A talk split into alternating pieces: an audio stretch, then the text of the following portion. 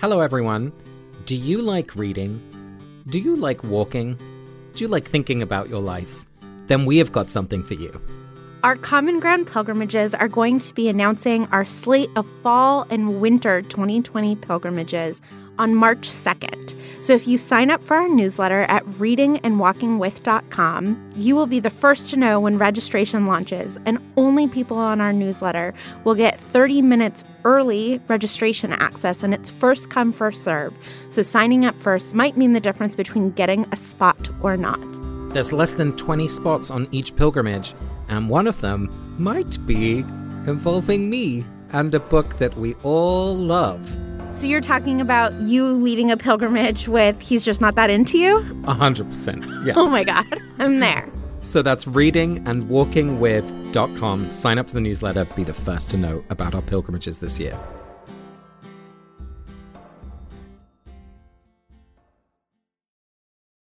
Chapter 18 The Weighing of the Wands. When Harry woke up on Sunday morning, it took him a moment to remember why he felt so miserable and worried. Then the memory of the previous night rolled over him. He sat up. I'm Vanessa Zoltan. And I'm Casper ter Kuile. And this is Harry Potter and the Sacred Text. Casper, I loved you on This Movie Changed Me. Thank you.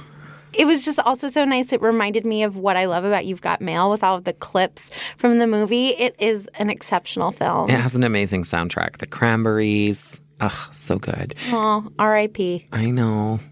It reminded me that daisies are my favorite flower. They're the happiest flower. Friendliest. Why do I know the movie better than you? I thought this movie changed you. It changed me so I couldn't remember what happened. Yeah. So, Casper, it's your turn to tell a story today, and our theme is glory.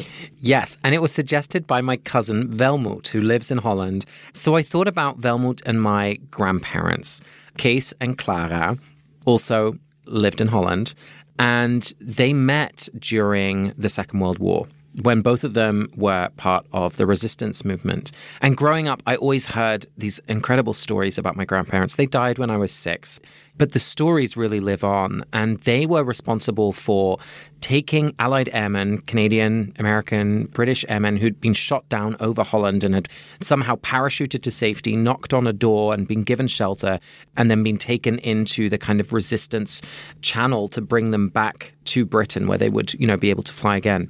My grandparents were part of the route home and they would go to rural train stations, pick up this English or Canadian, often 19, 20 year old, and then pretend that they were all part of the same group, take the train back to Western Holland, Rotterdam, and Amsterdam, and then get them to the beach where there would be a rowing boat that would take them across the channel. Insane, heroic stories. And the story that really sticks with me is of one particular airman who not only did they take him across the country on the train, but you know they missed their connection or something, so they needed to stay the night at my grandparents' house. And the young airman was so grateful of being given a place to stay and, and safety on his way back that he wanted to give his wedding ring. It's the only thing he had on him that he could give to say thank you. And my grandparents were like, Are you absolutely crazy? No way. This is ridiculous. Don't do that. And, uh, you know, the next morning they saw him off and off he went to safety. And my grandparents, particularly my grandmother, was not the greatest cleaner from all accounts. Like things were often a little messy. And years, literally years later, when she finally lifted the carpet to clean and vacuum, she found his wedding ring. I just think of those kind of stories of heroism and generosity and courage at levels that are, it feel like way beyond my everyday, but also way beyond what I would even do. I feel so proud to be connected to that story. There's this sense of glory, a glory about the things they did, glory about what it meant in that moment, and then in some way, kind of a glory that lives in me. And I want to explore that in this chapter, especially because we have so many complicated and interesting examples of what glory is about as the champions are put on display when they're photographed and interviewed and they're pulled out of the everyday to do these extraordinary things as the Triwizard tournament kind of really gets going. Glory to me seems like an extreme sort of pride. Something is glorious when it's so beautiful that you can't help but be proud of it. And I found it really interesting in this chapter what I realized people found glorious, right? Like Snape finds it glorious to humiliate people, but Ollivander finds the mm. wands that are out in the world to be glorious for him. I think you find out a lot about a person's priorities when you notice what it is that they find glorious. Yeah. Let's remind everyone what happens in this chapter because it is action packed, people. So, 30 seconds on the clock, Vanessa. Are you ready? Born ready. Here we go. Three, two, one. 30 second recap. Hermione brings Harry toast because he's like, I don't want to go down to the breakfast room and have to deal with everybody. And then um, he's in class, and Snape is like, I'm going to kill you, which is so weird. And he gets pulled out of class by Colin Creevey to go do the weighing of the wand ceremony. And Rita Skeeter interviews him and does the quick quills quote and like says that he has tears in his eyes. And he's like, I do not have tears in my eyes. And Dumbledore pulls him out, and he she, he and Rita have a tete a tete, and then they have their photographs taken, and they weigh all the wands. And Ollivander is like, Ah, yes, I remember this wand. It's attached to Voldemort. Very good. Thank you. Very good. Would you say that it was glorious? No doubt. Okay, let's see what you can do. On your mark, get set, go. So um, everyone is kind of angry at Harry, and um, he's like, "Oh well, I know the Hufflepuffs will support Cedric and Slytherins hate me, but even the Ravenclaws don't like me." And so he's feeling, you know, all the more like lonely and isolated. And then he's like, "Well, at least we've got double potions, ha ha ha." Um, and then horrible things happen with potions, and like Ron doesn't sit next to him, and um, Draco and he curse each other, but it hits um, um, the other person, and Hermione's teeth really grow, and then Snape says this bird, and it's like, "I don't even see a difference." Your obsession with Snape's burns really trouble me. I just wish I was that clever. You are cleverer than he is. These are not clever lines. This is a small man delighting in the humiliation of a teenage girl. Wow, that makes me feel really bad. Sorry. Actually, this transitions beautifully into our theme. Hmm. As I think your story illustrates, I think we can tell a lot about a person by what it is that they glorify. And we'll move on from you glorifying Snape. But something that I really notice about Draco in this chapter is that he is not someone who finds glory in positive things. Right. He really puts a lot of stock in humiliating other people, in subjugating other people. And that is the only way that he thinks that he can find glory. I completely agree. And I think it has a lot to do with the fact that he isn't extraordinary at anything else. Like, there's nothing that marks him as special. And he's so desperate to stand out and to have glory that it feels like the only way that he can do that in his imagination is to belittle everyone else and be the meanest bully on the playground. You know, he, he started this campaign with the little buttons that say Potter stinks. Which, by the way, speaking of like quality burns, Yeah, poor burn. right? It's like not even lukewarm. I just think that this speaks to the fact that Draco doesn't actually think he's better than Harry, or I do think the burn would be better. It's not even a like sincere complaint that he's lodging. Right. It's not Potter's a fake, Potter's a phony. He got this by false means. He can't even come up with a real burn. Yeah. So let's compare Draco's reaction and his feeling of insignificance to Ollivander, because Ollivander examines each of the four wands, right? Fleur, then Cedric, and then Krum, and then Harry. And twice he encounters a wand of his own creation with both Cedric and Harry.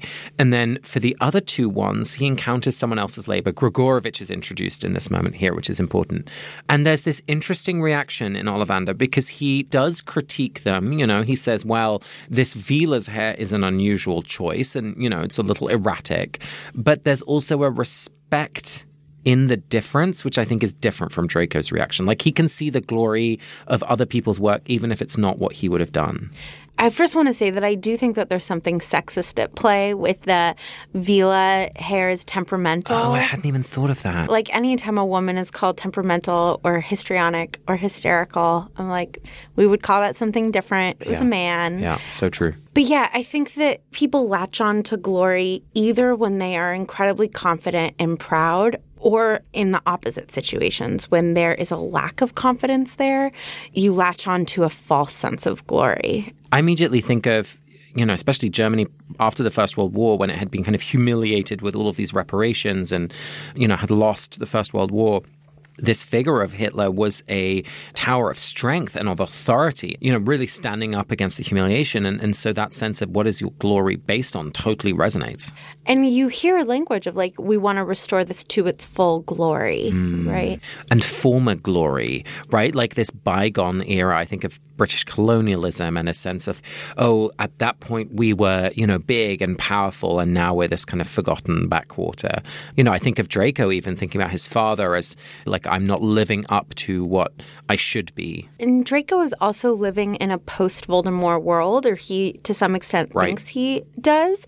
And so he's being raised by people who were raised when they were like the prime race and when pureblood status was widely respected. And Dumbledore was not head of Hogwarts. Somebody who was more tolerant of pureblood status was. And so Draco has a desire in this like white supremacist way to return to the former glory that his family had. Do you know what I'm suddenly thinking? Is that his curse on Hermione is not missing Harry, that he has cursed her by choice.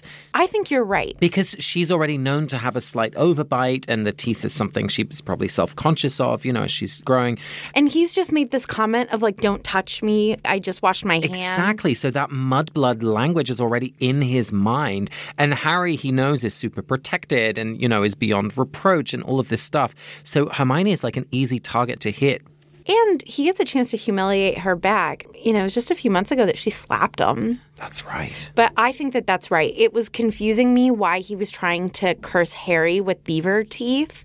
And I think that you're exactly right that he was going for Hermione. And a good way to hit Harry is to hit Hermione, that's right? right? Like he loves her so much. She's the only one who's being loyal to him in this moment. And yeah, I mean, that's actually a really effective way to hit both Harry and Hermione at the same time.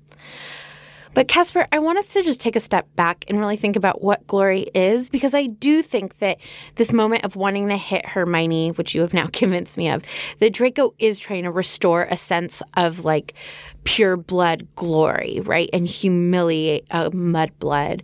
But what does it mean? Sometimes glory is a good thing. Sometimes it does lead to this sort of nationalism. And then there's like a religious devotional aspect of glory, right? Jesus in all of his glory. How do we hone in on what we mean when we say glory in this chapter? Yeah, I think you know, glory maybe at its surface level is really about honor won by like notable achievements, right? Like you've you've you've done something and prestige and honor, renown and fame come with it. But you're right. I mean, there's also an element of what's beautiful, like a glorious sunrise or something with grandeur and majesty. And then this religious angle of something that's praiseworthy, right? Glory be to God in the highest. Or, you know, I just think of the endless glorias in some of the best Christmas hymns. That sense of wanting to praise something that's bigger than yourself. And I'm really interested that you mentioned war because I think we are, you know, throughout these books, we have to remember that we are living in a post war society and we're about to go back right into it at the end of this book. It reminds me of one of the greatest anti war poems, which was written towards the end of the First World War by Wilfred Owen, where he kind of inverts what glory means or he points to its dangers.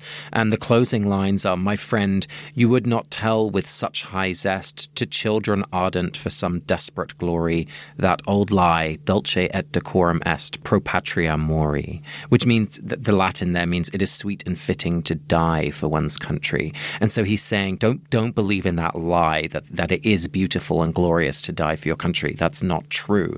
Like he's seen the reality of war. And I feel like that, that has something to say about this moment because we have the fanfare of the the press and the photographs and what's really going on is there's a 14-year-old boy who's being made to do things against his will and being put in harm's way. He's being set up as a sacrifice. Yes. Yes, that's just like these men going to war. Yeah, he's actually being set up as a sacrifice both by Dumbledore and Voldemort.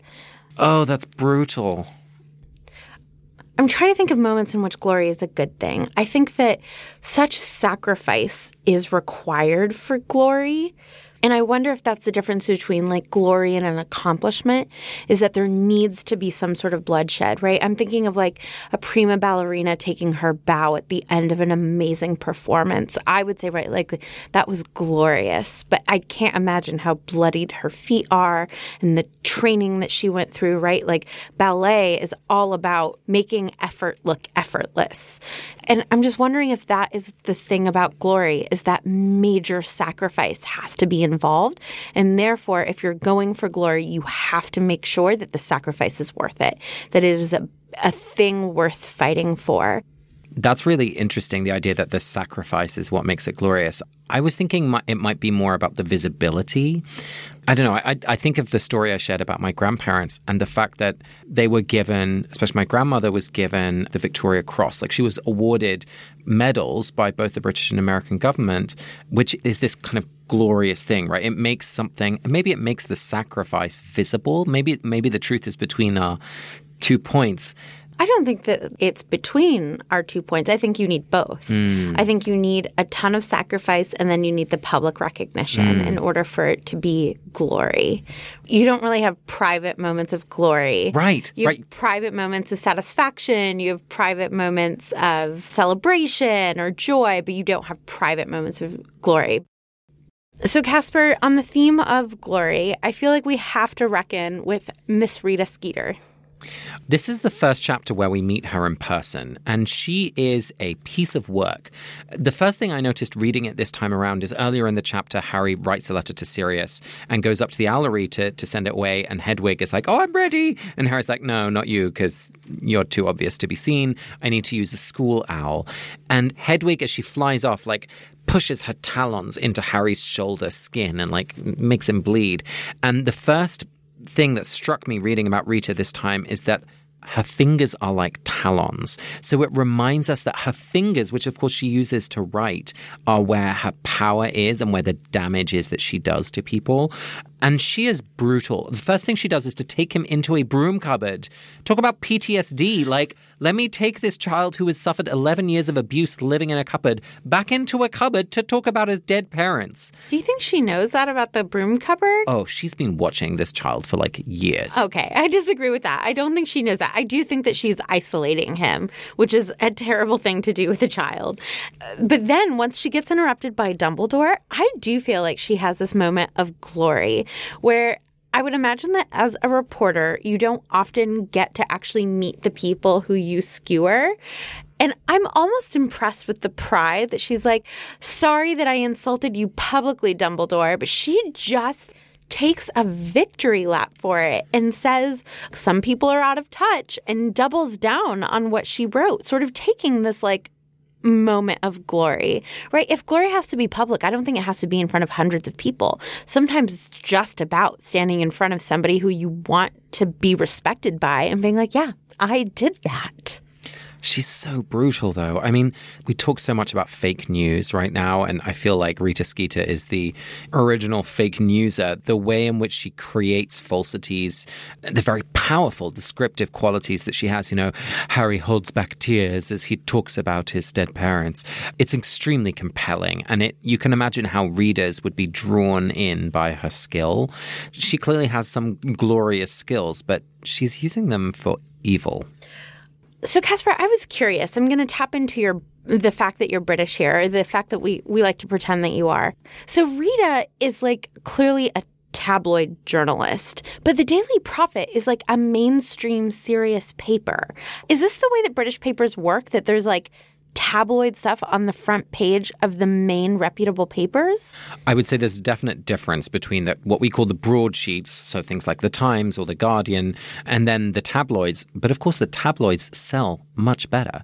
And in fact, there's a totally different standard of what is considered newsworthy that gets put in the tabloids. And the British press, I would say, is internationally renowned for its invasive uh, nastiness, especially around celebrities. And so, in some ways, it feels like the Daily Prophet without many kind of alternative newspapers on sale in the wizarding world. It brings those two together. And what's so dangerous then is then how do you know? Like, how do you know if something's trustworthy and something is gossipy? Because what she writes is extremely compelling and it looks like it could be true, which is, of course, the most dangerous thing. Vanessa, I'm going to be a little cheeky. This isn't really so much about the theme of glory, but I noticed something glorious in reading this chapter today, which is that as Ollivander examines the four wands, there's some beautiful symbolism, which I just never noticed before. You know, he examines Fleur's wands, and first of all, it's made of rosewood. Of course, Fleur means flower in French. And then he conjures up through a spell this beautiful bunch of flowers. So there's this kind of echo of, of floral imagery throughout her passage. Then with Cedric, it has unicorn hair, which is a symbol of innocence. And when we think of Cedric's death in this book, there's this foreshadowing even in his wand, which I, I just never seen. Krum, Ollivander tests it by casting a spell that has this group of birds soaring out of the wand, and it just reminded me of Krum's incredible flying. And then finally, with Harry, it has phoenix feather at the core of the wand, which is all about the the symbolic uh, nature of life after death, or, or life resurrecting from death, which of course we're going to see in book seven. So I just love noticing those little things as as we think through, because I there is something glorious about little details which you only uncover on your, you know, eighth, ninth, tenth reading.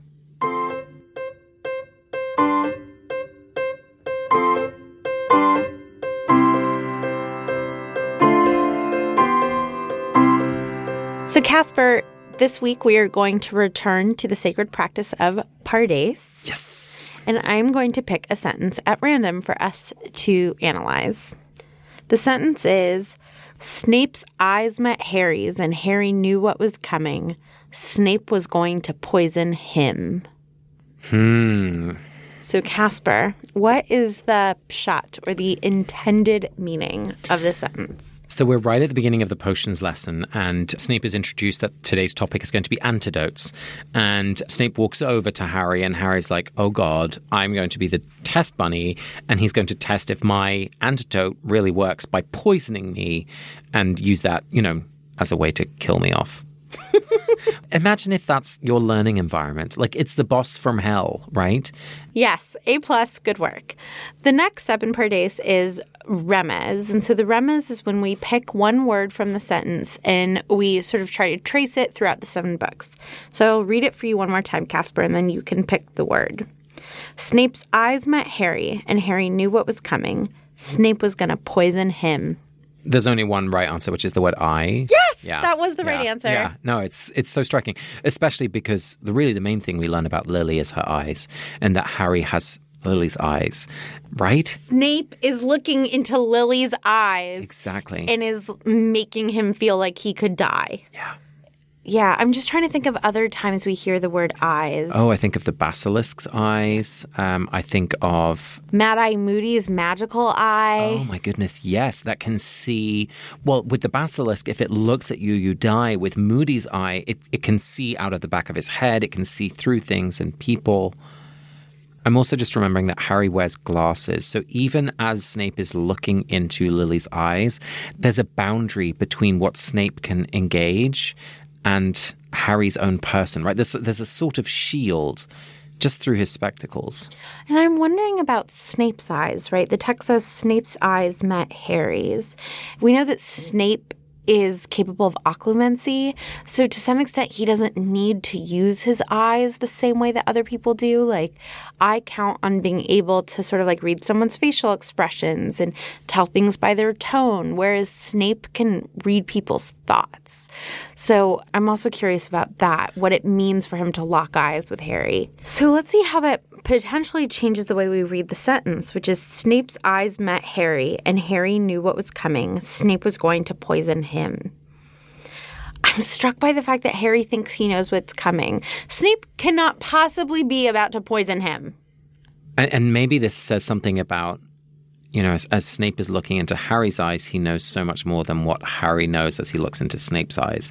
And so when we feel like there's a moment of connection, there's always our own interiority that shapes the reality of what's going on. Okay, so next step in this process, Casper's drash, in which we wonder if there's sort of a lesson that can be taught from this piece of liturgy which is Snape's eyes met Harry's, and Harry knew what was coming. Snape was going to poison him.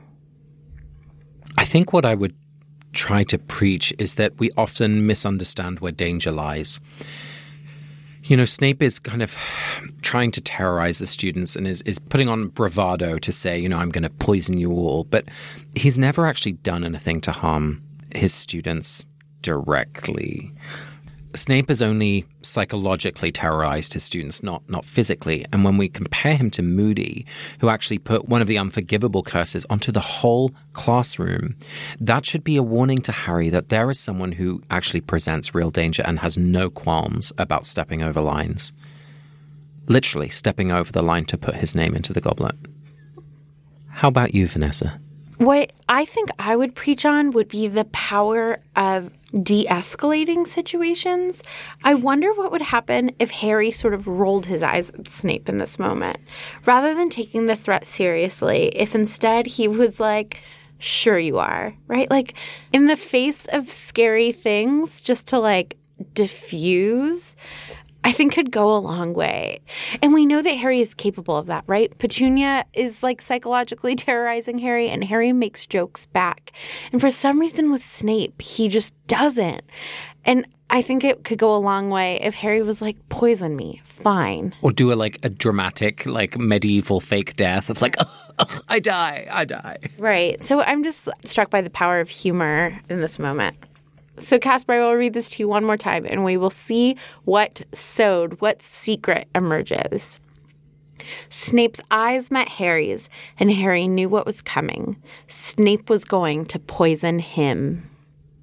I'm just suddenly feeling like Snape is poisoning himself. I have the exact same sod Really? emerge. Yeah. You know, he's constantly working with potions and yet every day with his hatred and his his fear and his duplicity, like that kills him. It's time for our voicemail. And this week's voicemail is from Lia Hagan. Hi, my name's Lia Hagan, and I'm calling from New York by way of Nebraska. I wanted to take the time today to bless Peter Pettigrew. One thing I've noticed over my million and four years in the Harry Potter fandom is that the one character who people really don't give the benefit of the doubt is Peter. And I understand. He betrayed his best friends. It's really hard to like him. But the thing about Peter is he didn't betray Lily and James right away. He left them in hiding for months before he told Voldemort. We know this because A, the Potters went into hiding in the summer and they lived until Halloween, and B, uh, later in the books, Harry finds a letter in Grimmauld Place from Lily describing being in hiding for a really long time. So, for at least a month, probably two or three, Peter kept this secret, a secret that Voldemort really wanted to know. And I think people forget about that. I think people forget how hard that must have been. Personally, the thing that I think about when I think about Peter Pettigrew is my mother. She is a serious alcoholic, and a few months ago, she tried for a month to be sober and she took it really seriously. And she's done that before, but the thing that made this time different was she dedicated the attempt to me. She said, I know that my drinking has ruined your life, and because of that, I'm going to stop. And I really wanted her to stop. And when she started drinking again, my automatic reaction was to be furious because she must not have been sorry. She must not have been, she must not have cared. But what I realized is that that month still meant something. My mom couldn't stop drinking forever. That maybe she will someday, but right now that's not in her ability. And I know because I've seen her try. And Peter, he couldn't defend Lily and James. He couldn't. And that's a flaw in him. But also, I think we have to bless him for those few months because that is an immensely difficult thing. And James didn't choose Peter to be the secret keeper because he was weak. He chose him because he was his friend. And I think if we don't remember that friendship, and if we don't remember that Peter Pettigrew was a person with feelings and not just a traitor, I think if we don't remember that, we're really missing something valuable about the books. So I just wanted to call in and say that. Lia, I was like, where is this going? Blessing Peter Pettigrew? Like, no way. And then, oh my God, I totally get it. What a beautiful blessing. What a beautiful voicemail. I so appreciate you sending that in. Thank you. Vanessa, now it's time for us to bless someone. Who are you blessing this week? Okay, so now everybody say it with me. I would like to bless Hermione. she brings Harry So toast. sweet. She knows he doesn't want to go down to breakfast, and she's like, let's go on a walk. That's it. I, it's just brilliant and such a good friend and so thoughtful. And I want to bless Hermione. I'm not even ashamed. Who would you like to bless this week, Casper? Well, when Hermione and Harry go on their little walk, Harry has a last piece of toast and throws it into the lake. And we see a little tentacle reach for the piece of toast and take it underwater. And I want to bless that little monster living in the lake because I love doing that when there's like a little bit of food left over. Like, it's good not to waste things. And so I want to bless that little sea monster and anyone else who finishes leftovers. You've been listening to Harry Potter and this sacred text. Follow us on Twitter, Instagram, and Facebook, or leave us a review on iTunes. You can send us a voicemail at Harry Potter Sacred Text at gmail.com. Next week, we'll read Chapter 19, The Hungarian Horntail Through the Theme of Delight. This episode was produced by Ariana Nedelman, me, Casper ter Kuile, and Vanessa Zoltan. Our music is by Ivan Paisau and Nick Bowl, and we are part of the Panoply Network. You can find ours and other great shows on panoply.fm. This week's voicemail is thanks to Lia Hagan. We'd like to thank Rebecca and Charlie Ledley, Julia Argy, and Stephanie Paulsell. See you next week. Bye, everyone.